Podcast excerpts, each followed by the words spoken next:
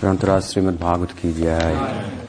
So, I want to try to speak about a few of the sutras of the Vedanta and explain them on the basis of Srimad Bhagavatam.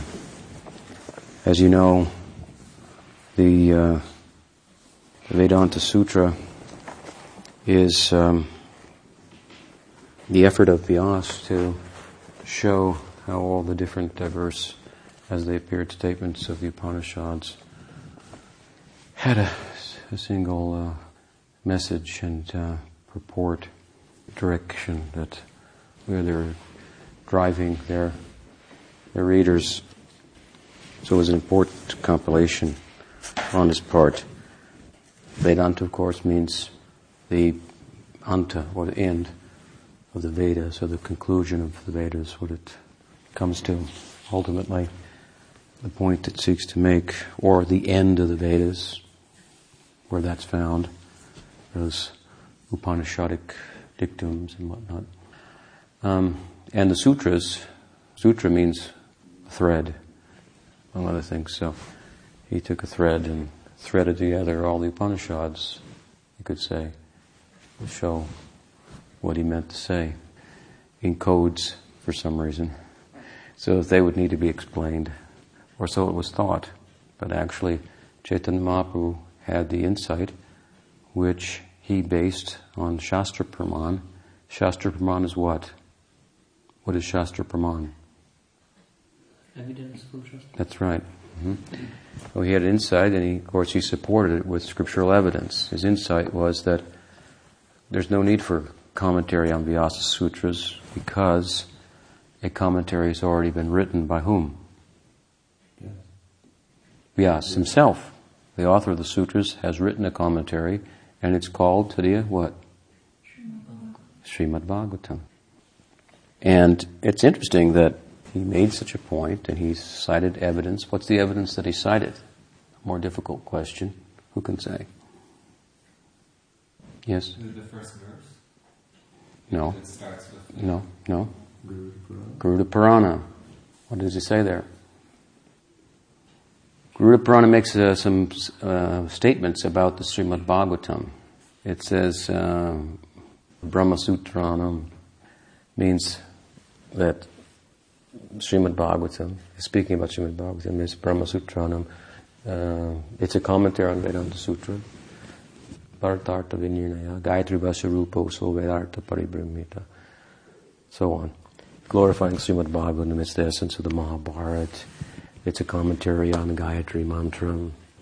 It's the Sama Veda of the Vedas, and it's a commentary on the Vedanta Sutra. Now, you can find this out, those of you who are interested in this, which is supposed to be all of you who are here. More information about this in our commentary on what? Tattva Sandarbha, right, there. And what is the first part of Tattva Sandarbha? Vraja Sandarbha. You don't know?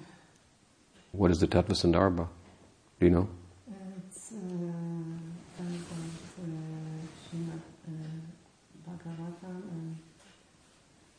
Have you read it? I've read it, but very quickly. Okay, you have to read it more, study it. It's meant to be studied. First part of Tattva Sandarbha is all about the importance of Srimad Bhagavatam in terms of revealed literature or Shastra Praman. What is the best kind of evidence? And it was the opinion of Mahaprabhu, and therefore the opinion of Jiva Goswami, and he demonstrated it there through his logic that Srimad Bhagavatam was the best, most conclusive evidence to cite in support of whatever you might want to say. So Srimad Bhagavatam, you can find more information about Garuda Purana is cited there, among other Puranas glorifying the Srimad Bhagavatam. So it's a commentary on Vedanta Sutra by the author. So Mahaprabhu's reasoning, why is there a need for any other commentary? When Vyasa has given it. And so, we should be able to explain the Brahma Sutras from Srimad Bhagavatam. Brahma Sutras is another name for the Vedanta Sutra. Goes by several names. Uttarmi Mamsa, Brahma Sutra, Vedanta Sutra, Badarayani sutras, so many different names. We heard the other day, 550 sutras. Just really terse Sanskrit half codes, not even sentences, really. It's made up of 4 chapters, each of which has 4 divisions. The first 2 cover Sambandha-gyan. So what is Sambandha-gyan? Sham Gopal. Knowledge of the relationship. Between? The environment and Krishna. Yeah, between the Jiva. What is the Jiva in relation to the world? What is the Jiva in relation to God? What is God in relation to the world? World in relation to God? Knowledge of the relationship of things. How things work together, something like that. We call it a conceptual orientation that then fosters a certain type of action, which in our case is, what's the action that follows our conceptual orientation? Do you? Mm-hmm. Devotion. Devotion, right, bhakti. So the first 2 chapters of the Vedanta Sutra, they cover the Sambandha-gyan, and the third chapter discusses So what comes after Sambandha? Abhideya. And in relation to our conceptual orientation of Chaitanya Mahaprabhu, that Abhideya is devotion, or better stated, bhakti. Krishna bhakti. And why? Why is bhakti better stated? Because devotion doesn't cover the whole gamut of bhakti. Right? It comes to Prem, ultimately. So, then, 4th chapter, of course, deals with what? Obviously, Prayojana, which means? Goal. The goal, the fruit, the ideal, right? Prayojana. What is the Prayojana of Chaitanya Mahaprabhu? Prem. Say, Prem Prayojana, Haribo. So I'm not trying to intimidate you all, but just to keep your attention. So, you can't make a mistake. Yeah. You make a mistake if you don't make an effort to be embarrassed. To be embarrassed is okay. We're here for that. And bodily conception of life is an embarrassment. We can suffer some embarrassment on the way out. That's not a problem. It will be good for us. So we have Vedanta Sutra, and we have 4 chapters, and we have Bhagavatam as the natural commentary. And this is a kind of thing that I believe is, to me, is characteristic of our sampradaya. It makes these like common sense points that just nobody ever thought of it like that, and yet it seems so obvious, which is, in one sense, the very nature of bhakti itself. I've cited a number of times the example given of Pujyapada Sridhar Maharaj of Alexander the Great and the cutting of the Gordian Knot, and how no one could do it, and he came and just cut it with a knife, and everybody said, anybody could have done that, but nobody thought of it. Or Columbus with the egg, and it said whoever stood an egg on its end would cross the ocean. So many sailors tried to stand the egg, and they couldn't do it. And he took the egg and just went, made a little crack, and stood right up. Of course, he sailed the sea. So they say. So, bhakti is something like that. As I said before, also we're running on the 2 tracks of bhog and tyag. Bhog and tyag. What does that mean? Do you know? Enjoying an action. Yeah, right. So, and that could be said, in other words, it could be said mine and I, or karma and gyan, the my conception, and the I conception, or internal, I'm everything, everything's mine, I'm everything, it is me, it is mine, something like that.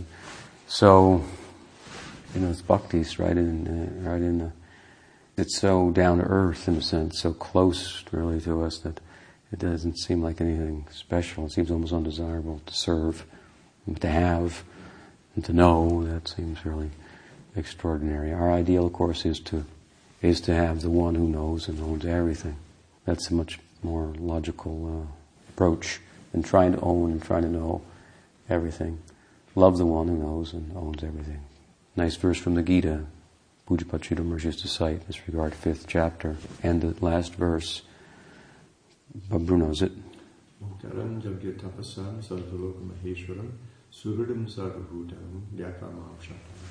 Right. Krishna says, Bhoktaram Yagatapasam, I'm the enjoyer of all sacrifices, and Sarvalokameshwara, I own everything. So it sounds a little bit intimidating. He owns everything, everything's meant for him, nothing meant for me, nothing for me to own. Then the third line comes, Suhridam Sarvabhutanam, which means Suhrid, friend. I'm the friend of everyone. Everyone who accepts this principle, even if they don't, but more friendly if they do. Friends, of course, are supposed to speak in a straightforward way, so if we're doing the wrong thing, they come right out and get on our case. So, but if we're friendly with him in terms of the reality, him being the owner and controller of everything, then what is the problem? We become the friend of the person who owns and controls everything. This is bhakti. It's so like full of common sense, which of course is so uncommon in the world. It's making such a close connection to our human, so closely, I should say, connected to our human experience of pursuing love and emotion, relation. Wonderful. So, at any rate, it's nonetheless easy to miss. So, Srimad Bhagavatam is the text that Vyasa wrote in his maturity for the express purpose of just saying it in no uncertain terms. Bhakti, bhakti, bhakti. This is what it's all about. So this must be, according to Garuda Purana and Chaitanya Mahaprabhu and his followers, what the Vedanta Sutra is ultimately about. So, as I say, we'll go through a few of the sutras and see if we can speak about them in relation to the Bhagavatam. So the first sutra is, who knows what it is? What? Atato Brahma Jignasu. So, Ataha, Brahma, Jignasu. So, the first two words are, now, therefore. So, they imply that it's a further discussion. It's a furthering of something that's already been discussed. Now, in other words, having said that, therefore, the conclusion is Brahma Jignasu. Brahma means, of course, the sutras go on to define what they mean, but we can jump ahead. Brahman means, well, what does it mean? It means Brahman, but actually it means something more than Brahman. It means Param Brahman. And Jignasu means to inquire into that, inquire about Brahman. So what this follows, this is, again, another name for Vedanta Sutra is Uttarmi Mamsa. Mimamsa is like what? Like a discussion or treatise. And what precedes it is the Purva Mimamsa. Purva means like in the beginning, and then Uttar in the end.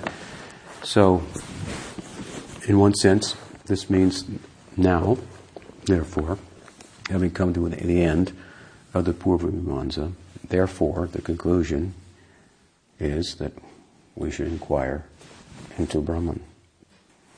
So, that Purva Mimamsa deals with what? All types of material acquisition on religious terms, or religious life. How to conduct oneself in the world and color all of one's activities with some sense of God consciousness with a view to improve one's material situation, to go to heaven, and so on and so forth. So, what does Bhagavatam say is the conclusion of all this? There's a nice verse here. Dharmasihi apavargasya narto tayo pakalpate nartasya dharmaikantasya kamolabhayahi smrita. Dharmasya hi apavargasya. The only real purpose of Dharma, the conclusion that you're supposed to arrive at by adhering to Dharma, is apavarga, that you should go beyond the material world. Apavarga means liberation. Now, mukti is not a favorite word of the devotees, nonetheless it is a topic of Srimad Bhagavatam, and it's defined in a way that will satisfy the hearts of the devotees. Mukti rupam swarupena vivastiti. Sukadeva has described it and explained it, and where he describes the 10 subjects of Srimad Bhagavatam. Where's that? Who can say? Where does Sukadeva Goswami describe the 10 subjects of Srimad Bhagavatam? Well, I'll give you a hint. It's in the Srimad Bhagavatam. It's in the second canto, in the 10th chapter. And what are the 10 subjects of Srimad Bhagavatam? Who can volunteer a few of them? Sarga visarga, which means? First creation and secondary creation. Right, so manifesting of the elements and then the arranging of them by Brahma. Sarga visarga. Uti Manvantar. Uti? Creative impetus. Manvantar. So there's like the desire on the part of the living entities that keeps it going. Cosmic ages of Manu. Manvantar, yeah. That's more. The Lord's pastimes. Or the pastimes of the avatars. That's an important point. Why is it an important point? It's an important point because the Krishna is the ashraya, the shelter of the other 9, and so the avatars, he's the shelter of all the avatars. Which means, put it in another word. Krishnastu Bhagavan Swayam. Ishanukuta. If all the avatars and their pastimes are one of the subjects, one of the 9 that are the sheltered ashrita tattva of the one ashraya, which is Krishna, then we have our point again, our main point of Srimad Bhagavatam. So we've got Ishanukuta, Manvantar, Uti, Sarga, Visarga. We only have 5. Poshana. Poshana. Protection of the devotees. And Poshana, 6. Something about kings? Something about kings? There's the Manvantar. Oh. Yeah.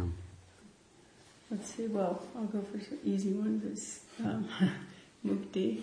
Mukti, right, we're discussing that. There's the ashraya, the shelter. Krishna. Krishna, that's the 10th. So it's 2 more. And there's... Sthanam, maintenance of the world. And Nirodha. You've got Visarga, you've got Sthanam, you have to have Nirodha. What's Nirodha? Yeah, the winding up of the whole thing. So these are the 10 subjects of Bhagavatam. And it's mentioned in the 2nd canto, 10th chapter. And they're mentioned again somewhere else in the Bhagavatam by another speaker of the Bhagavatam. Who can say who that is? It's all in Tattva Sandarbha. Suta Goswami, 12th canto of Srimad Bhagavatam. He again reiterates them all the same. Maybe a slightly different way he talks about them, which helps you to get some insight into what the topics really are about. So, mukti is one of the subjects of Bhagavatam, and again, it's not a very pleasant word for the devotees. Who can you cite a devotee who really didn't like that word? Tadeya? Who didn't like mukti? Sarvabhoma Bhattacharya, yes, mukti. What context did he not like mukti?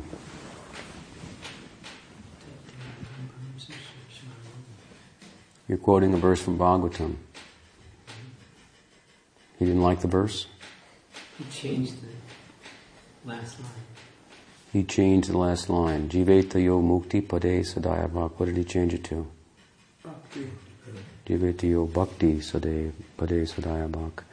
And what can we say? Can you give any purport of that? Yeah. I think one of them said the real meaning was that mukti serves at the feet of bhakti.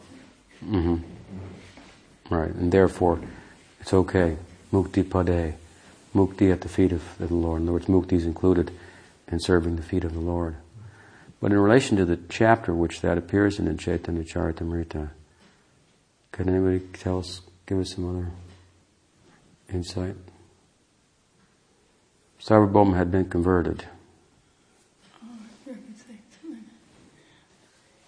First, Mahaprabhu tested him to see if he had overcome karma by coming. Mahaprabhu came really early and gave him prashada before he'd washed his mouth or anything. And so then this was... Bhakti was karma and avritam, not covered by karma. In other words, wait, well, first I've got to perform my ritualistic duties and then I'll take the prasadam. He just took the prasadam. Mahaprabhu was very happy. Right. And this one shows that his bhakti is not covered by jnana. Yeah. Very nice. So, he didn't like that sound of mukti, but Mahaprabhu gave him another idea, and of course Bhagavatam explains it in a devotional way. It says, Muktiyo hitvam nitarupam swarupena vavastitihi. So it's a twofold affair. It's removing the negative influence of karma and becoming situated in one's positive position as a servant. Swarupena vavastitihi, to become situated in one's swarup, one's own nature. So it acknowledges we have an identity. While it also acknowledges there's an identity that we have to get rid of in the context of realizing our actual identity. Removal of the false identity becomes situated in the actual identity. So, when Bhagavatam here says, Dharma sihi apavargasya, the real goal of all the performance of one's dharma, if you really did it right, it's all supposed to be leading ultimately in the direction of mukti, liberation. And if you executed it all perfectly, but you don't get that, you really didn't get anything out of it. And really there's nothing to be gotten, right? Because whatever you acquire by karma marg is all here today and gone tomorrow. So the inquiry that where sutras encourage one to make is into something of permanence. Actually, the whole idea of inquiring, atato brahma jignasu, inquire into Brahman, it implies that there's something positive to inquire into. It's not, like European metaphysical or philosophical terms, via negativa. It's not like a negative theology. Inquire, you have to inquire with your... Well, really, you have to inquire with your whole being. The nature of that inquiry is stated in Srimad Bhagavatam. Bhagavatam says, Satyam param dhimahi. Satyam param, param dhimahi. Tene brahma hridayadi kaviye. First verse of Srimad Bhagavatam. Tene brahma hridayadi kaviye. It can be understood in a couple of ways, but one way is that Tene brahma hridaya. Adikavi. The Adikavi, the original poet, Brahma, the firstborn, was Tene Brahma, infused with Brahma, means Brahman, spiritual knowledge in his heart. We know this happened on a couple of occasions. One is at the dawn of creation, Krishna infused within his heart all the Vedic wisdom, and also during the Brahma Vimohan Leela, he also infused within his heart wonderful realization, Tene Brahma, special. So that's not ordinary Brahma or Brahman. And Bhagavatam says that same Brahman that he was infused with, Satyam Param Dhimahi, that should be meditated upon. It may also be rendered that Adikavi is Vyasa, the original author, poet, who wrote all the scriptures. And he was infused within his heart with Brahman, which was what? The realization of Srimad Bhagavatam. He was told by whom?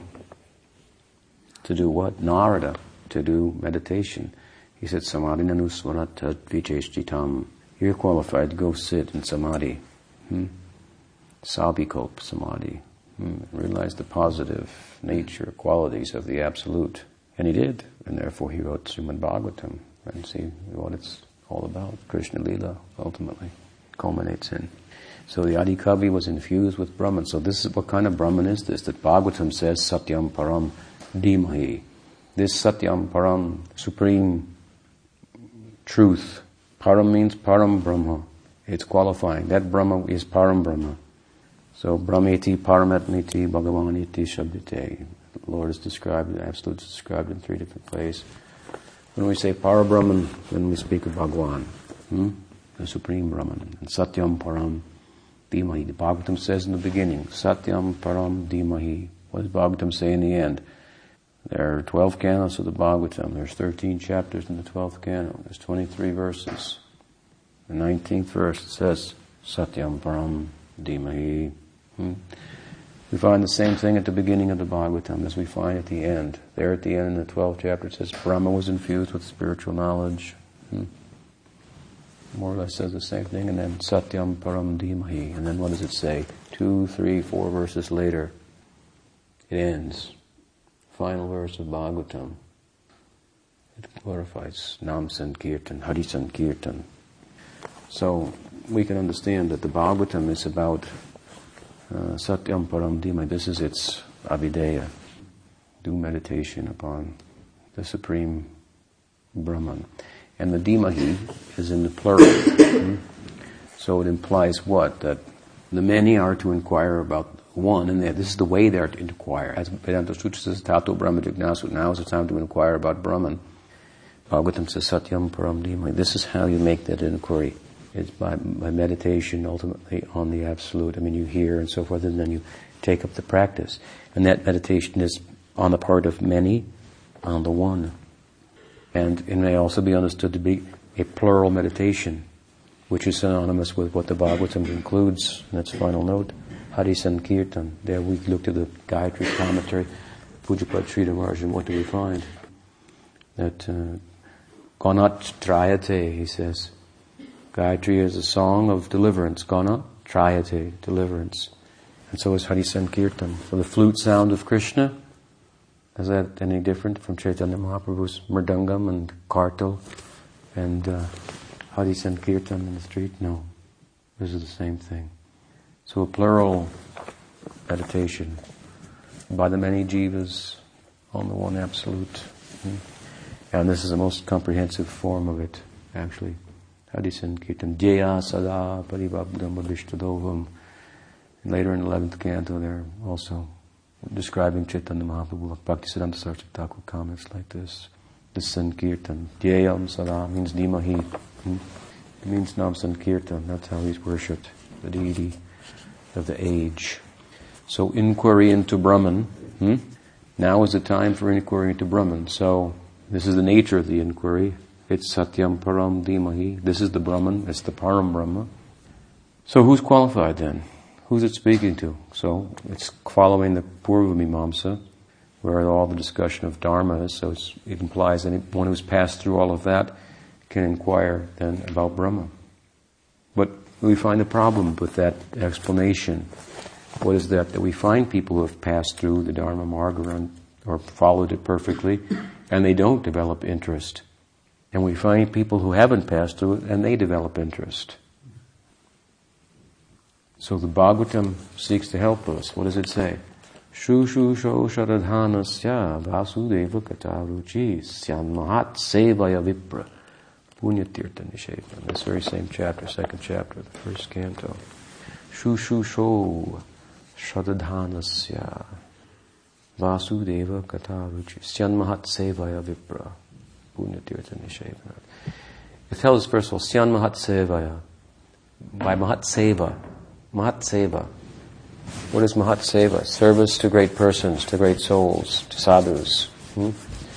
By service to them, one develops an interest in Harikatha, which is the Satyam Param that we are to do Dhimahi on, that we are to gather together in madness and beat the drum and the kartal and sing about and have the house transformed into Goloka Vrindavan. The key is there for sadhu-saṅga. Bhagavatam says, if you want to taste shushushu shradhanasya, if you want faith, to do anything you have to have faith in it, right? The reason you can't do the karma marg is because you don't have any faith in it. Because we've destroyed that. Bhagavatam destroyed it by preaching. We have faith in bhakti because we've heard from sadhus, so we can tread the path. So by association with saintly persons, one develops the adhikar, the eligibility to inquire, the interest, the faith to inquire about Brahman. Now it's, if you have all good qualities and have lived a very religious life and all, and so that's to your advantage. But the karma marg is so indirect that people have no idea that the goal is upper varga. You're going to go to heaven, right? Come back down, go again, come back down, go again. But dharmas tihi apavargas Bhagavatam says. It says we should live our life only because it gives us a chance to inquire about Brahman. Another nice verse here. This is one of my favorites. Kama sinindriya prithir labhoti vete avata jivasya tattva jignasu hartoyasya harmony. The old translation is better than the new. Not that I'm one of those guys, you know. But just happen to love the original translation. Kamasya nendriya priti. Nendriya priti means love of the senses. Desire to, to live a life of sense-loving. Life should not be lived for that, for the pursuit of sense gratification, but rather it should be lived. Jiveta, jivasya tattva jignasu. Labo jivete yavata. It should be lived jivasya tattva jignasu. It should be lived. Life should be lived only because it gives us the chance to inquire about jivasya tattva jignasu. Tattva Brahma jignasu. Because it gives us the chance to inquire about its ultimate purpose. Narto yasceha karma bhihi. Life's desire should never be directed towards sense gratification. Whether human life should be lived only because it gives us the chance to inquire about the absolute truth. Jivasya tattva jignasu. The truth about the jiva is the truth about Brahman in terms of Sambandha-gyan, right? Again, we've already concluded that the Brahman is not, that we are not Brahman. The meditation is of the many on the one. So, jivasya tattva jignasu, Brahma jignasu. Human life should be lived because we should live for good company, so we get the chance and interest to inquire about the absolute truth. So, these are a few statements from Bhagavatam that help us show, well, here we've explained the first verse, first sutra based on Bhagavatam. There's much more to be said, but are there any questions?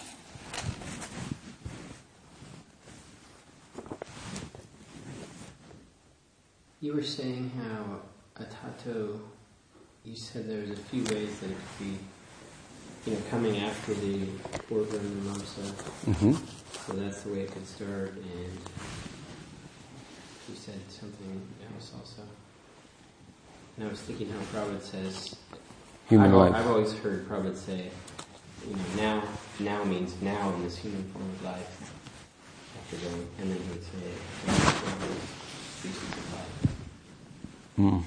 You can do it in human life with his company, with sadhu-saṅga, then it's possible. What he used to say is that now means human form of life, but he also used to say human form of life means religion. Without religion, you're not a human. You are a dvipada pashu, in the language of Bhagavatam, a two-legged animal. Like a monkey. So, if you're religious, then you're actually living human life, because human life gives you the chance to be religious, to inquire about God. So that kind of ties the two together, doesn't it? Brahma jignasu follows dharma jignasu, but it should be clear that not without sadhu-saṅga. If you're going to inquire, that's where you're going to inquire from a sadhu. You have to have the sadhu. Even if you get the interest to inquire, well, without approaching the sadhu, you're not going to get the answer. So, all right then, we'll stop there. Continue tomorrow morning. Kantra Srimad Bhagavatam ki jai.